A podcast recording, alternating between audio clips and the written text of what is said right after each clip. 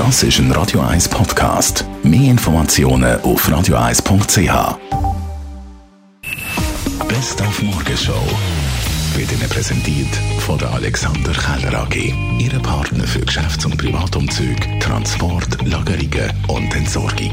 alexanderkeller.ch. Die Schweizer Nazi verliert den Nations League Halbfinale gegen den Cristiano Ronaldo. Es ist ein Unterschied, dass sie den Ronaldo haben.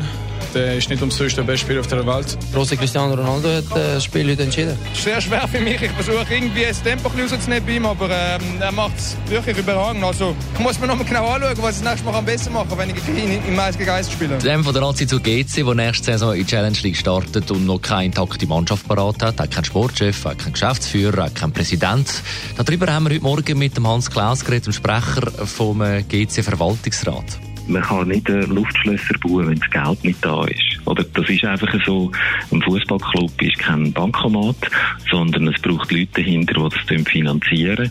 Und ich glaube, GC ist da auch sehr dankbar, dass sie die beiden Hauptaktionäre haben, die immer wieder bereit sind, Millionenbeträge in den Club zu investieren. Und wir haben heute Morgen auch noch das gestrige Eagles-Konzert im Hallerstadion zusammengefasst, vor allem mit Fokus auf den Deacon Frey, der seinen verstorbenen Vater Glenn Frey ersetzt hat.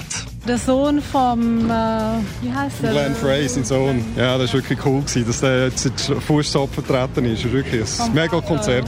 Ich finde es faszinierend, wie die alten Herren noch geschmeidige Finger haben, wie die spielen. Ich finde es genial.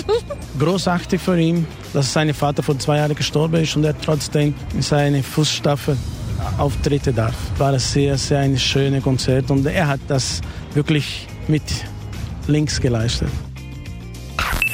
Morgenshow auf Radio 1. Jeden Tag von 5 bis 10.